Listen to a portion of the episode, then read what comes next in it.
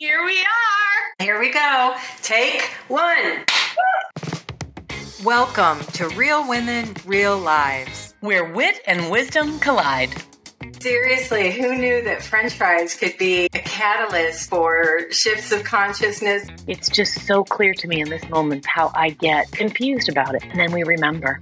How can we create a life that allows us to step into our work and our expression, just being who we are, but also funds our dreams? Yeah. What is my husband doing right now? Am I successful enough? But do you have faith that you're okay no matter what happens? Welcome, everybody. So glad that you're here with us on the Real Women, Real Lives podcast. This is Barb. This is Melissa. Yeah, so what are we going to talk about today? We're going to have the F word conversation. I couldn't help myself. Don't we have a clean rating, Barb? I might have just raised expectations, but really what we're going to talk about is failure and our relationship to failure. And I'm going to just toss it right over to you, Melissa, to kick us off. I love to talk about the F word. so, there is this film that my daughter Maya and all of her friends have been pretty obsessed with for a while, and it's Encanto. It's a Disney film. And there's a song called We Don't Talk About Bruno. We don't talk about Bruno, no, no. I hear it in my house a lot. And one day this week, while singing it out loud to myself, I thought, we don't talk about failure. We don't talk about failure. I don't talk about failure. My client that I was talking to this week about how she could spin, if you will, something that happened to make it not look like a failure really brought this to the forefront. Because I've done the exact same thing in work, in personal lives, of course, but I'm going to speak specifically to work today because there is a belief that I've had that I should not fail. And if I fail, it's really, really bad. And what that has done for me is that has prevented me from trying certain things that feel like a reach. And I was reminded as I was thinking about this for our podcast, some of the greatest inventors. Thomas Edison failed something like a thousand times, and I'm putting failed in quotes, before he discovered how exactly to make that light bulb. And one that really hits home is I remember when my daughter started walking. She was about 10 months or so. And she got up and she fell. Now that's a failure. As my definition of failure, she tried and then she fell. So she failed. Well, I'm really glad that she didn't have that definition of failure in her mind at 10 months old because she just got up and tried again. And pretty soon she was walking beautifully. And so there have been times in my life when I've tried to get up and walk and I've fallen. And not only did I not try again, I didn't tell anybody about that because there was shame for me associated with failure. And so, what I have been thinking about this week, and actually is failure, running toward failure. What does that mean? That means I live full out, that I reach out about that opportunity that I'm so psyched about because it's perfect to fail. I was at DDB, which is an advertising agency, for many years, and the CEO had a term, and it was fail quickly. And what that gave us was the freedom to fail. And when we actually give ourselves, which is most important, we give ourselves the freedom to fail, we get to innovate, we get to create, and we get to see what's really possible for ourselves without the misperception that we are not allowed to fail. And what this has done for me this week is I feel more excited about partnerships, clients, possibilities, because there's no hesitation around not doing it. And so I wanted to talk about that because I'm sure all of us, the conditioning that we have, that we brought up with, is that failure is bad. And if we look throughout history, all of the greatest creators have failed. And again, I use that word so loosely. And if they stopped at the first, second, or even the third try, so much of what we have today that's been created would not be in existence. So that's what I want to offer you. Give yourself the freedom to fail because the word failure is some notion that we've cooked up in our heads about what it actually is. As I'm listening to you, I'm, you know, sort of reflecting for myself and, you know, my overthinking, trying to work things out in my head, trying to find the best way is at times, whether conscious or unconscious, right? This idea that if I think about it long enough, I'll get it righter. You know, I'll get it more right, or I'll at least have it be a smoother journey. And if I ask myself, or if any of us ask ourselves, well, why does that even matter? This kind of fixation about getting it right, or righter, or better. I think it comes back to if I get it wrong, what does that mean? Does it mean failure? Will I feel bad about myself? Will I be embarrassed? You know, so in a way, all of this is really about our internal relationship to those things to failure, to getting it wrong, to having to be a beginner, having to try something you've never done. I was talking to the producer of our podcast and a friend of ours. Peripheral Media. Yes, Janae Arthur, Peripheral Media. Oh, I almost said it right. Actually, it's Peripheral View Media, you guys. Neither one of you say it right.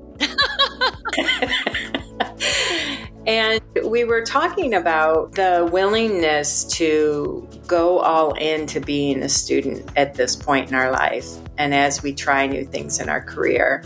It's like, at what age did we decide that somehow we were supposed to know it? You know, yet if we're learning a new hobby, we'll kind of all get behind the idea I'm taking language classes, I'm taking, you know, um, gardening or painting. But there's something about work and life that somehow we don't hold it in a learner, I'm a beginner and it's totally okay if I stand up, walk a few steps, fall, and get back up again. And I do, I think it all comes back to the thought we have, the relationship we have about not getting it right, failing, who said failure was bad? Who said failure you should feel shame when, you know, you don't get it right? I know it's human, believe me. you know, no, I don't want to look like a fool. For sure, that fear will keep me, as you said, keep me from moving forward. And that's just another way of failure, right? That somehow looking like a fool means I failed. I love how deep you are. just bringing us inside, the inside out understanding. It's so helpful for me. That helps me to remember a time when I quote unquote failed and the fear that I had about failure before the event. And you know this story. I ran a very large agency in Hollywood, very successful, award winning, all those great things, wonderful, incredible, creative people and the agency was closed. Parent company had made a decision to go in another direction. And this thing that I feared, frankly, my whole adult career life happened. And it could be termed a failure. And what happened for me was I felt the failure, the fear, and then I asked myself, what if I can enjoy this? What if I could learn from this? So, this event that I feared had actually happened, and what I realized was it wasn't what I imagined because that fear of failure was in my head. And in the moment, what I was called to do, you know this because we've talked about this a lot, was to serve the people that needed to find new employment. And I got such joy out of that of serving, of representing them, of being their steward, you know? And most, if not all, went off to do wonderful things. And so, this thing that I thought was a failure actually created an opportunity for expansion of my heart, of what was possible for these people, incredible relationships. And so I went from fear of failure to freedom, frankly, in a moment, in a thought, which goes back to what you're talking about, about that inside out. So thanks for reminding me of that. And that's really what it is. This fear of failure is a fear of something that's happening in the future, not this moment. And as we know, there ain't nothing but this moment. So, how do we want to live it?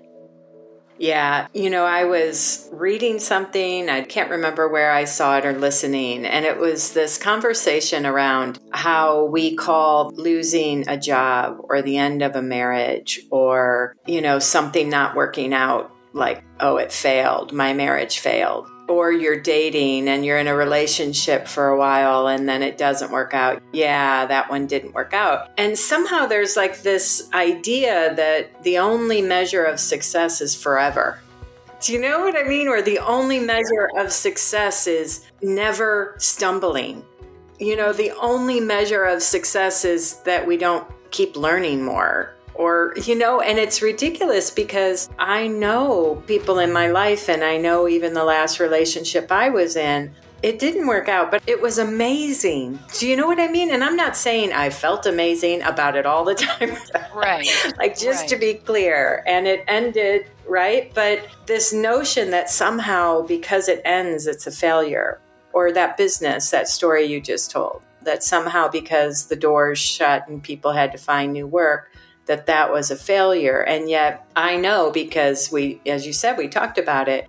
Some of those next steps for people were way more life giving and aligned.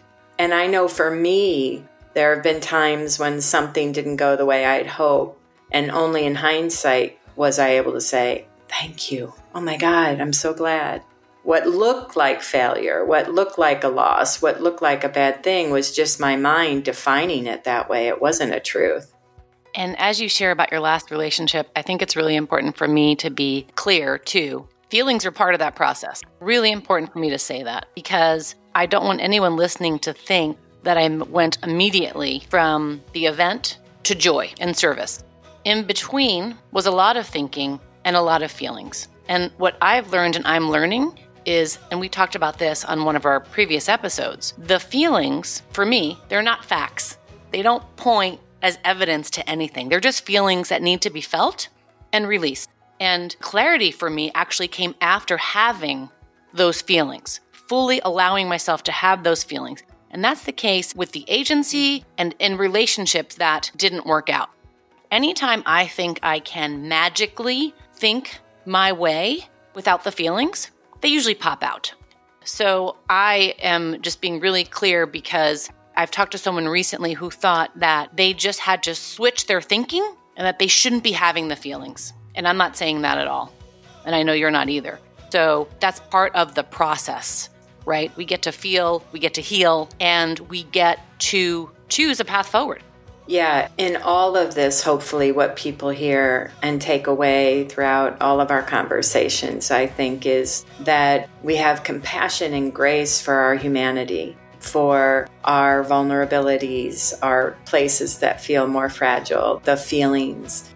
We have more grace. We don't try and deny them, push it down. In addition to that, we also have a knowing of something greater everyone can define that in whatever way they want, but that we also have within us this essential nature, this well of being that has served us throughout our life, that helps us find home base in the midst of a storm, that helps us navigate when we have to rise to the occasion, when the jobs are lost and the marriages do end, and life throws us the unexpected. That we have within us that place that helps us literally find our way you know so it's the both and that allows us to have a different relationship to all of our ideas and our thoughts.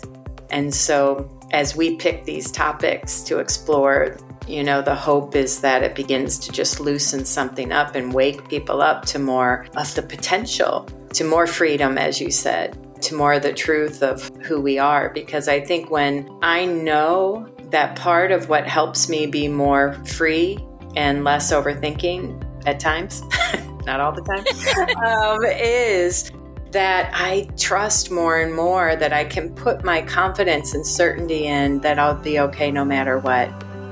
Anytime I want to put my confidence and certainty in that it'll work out the way I hope, it's hit or miss you know, the place that really gives me the courage to be vulnerable, to, you know, look like a fool potentially, but do it because something inside of me wants to move in that direction, right? The thing that helps me is knowing at my core I'm okay no matter what. Knowing that that place inside of me will help me find my stability again and that while we'll all have momentary experiences that may not be pleasant, just to put it one way, right? that underneath that momentary experience is this deeper truth and potential, and that it's not the end of the story. Like that one stumble isn't the end of the story. The end of that relationship isn't the end of the story. The failed, quote, job, company isn't the end of the story. And it's not the definition of who we are. As you're sharing that, I'm thinking about an operating system for humans, right? I heard you describe it, and my analytical mind thinks, yes, we humans have an operating system, and we are plugged in to power, to source just as my laptop is plugged in and it can depend on it. When it's plugged in, it's going to go on. So we as humans are plugged in to a source. And however it works for you individually to know that and to feel that, that's where to go. We have all the other applications that are running, feelings, thoughts, but we're always plugged into source. And that knowing, like you just mentioned, Barb, that knowing has helped me get through some pretty gnarly stuff and also has helped me to trust in that power, that source, and do pretty awesome stuff. Yeah, and I think that's it. It's like things will not go the way we plan. Things will not always turn out the way we hope in our journey as humans and as we expand our awareness and we learn more and we get more open to life and being in our life versus thinking about our lives, that means that there'll be bumps and bruises potentially, right? But I think all of us crave the aliveness of it more than the caution I get cautious, don't get me wrong, but that aliveness really comes when I follow those places inside of me that want to be expressed, or I make those really tough choices to leave something because it's no longer aligned. You're talking about a juicy life. Yeah, I love it. Yeah, exactly. Exactly. So, yeah, I guess the point we're making here today is fail, fail forward, fail anyway step into what life is calling to you and know that your momentary experience is momentary. And underneath it, as we evolve into ourselves more fully, into expression, into something new, we find our way. The freedom to fail actually allows us to have that juicy life that you're talking about. So give yourself the freedom to fail. Talk about it with others. Help them to see that they have the freedom to fail. Yeah. And let us know about your juicy life. Yeah. We want to hear about it. yeah, thank you everybody so much. Yes, let's go fail and experience the juice of life. I love it. Thanks everyone. Lots of love.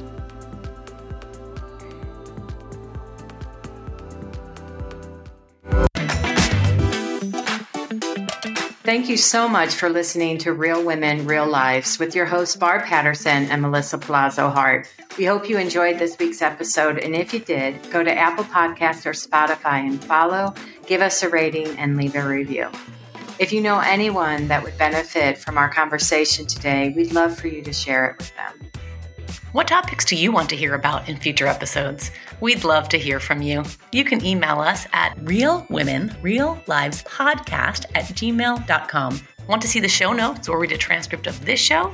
You can find it on melissapalazzohart.com or barbarapatterson.com. Thank you so much for listening to Real Women, Real Lives. A special shout out and thanks to our producer, Janae Arthur of Peripheral Media. Until next time, remember, take the mask off. No filters, just possibilities.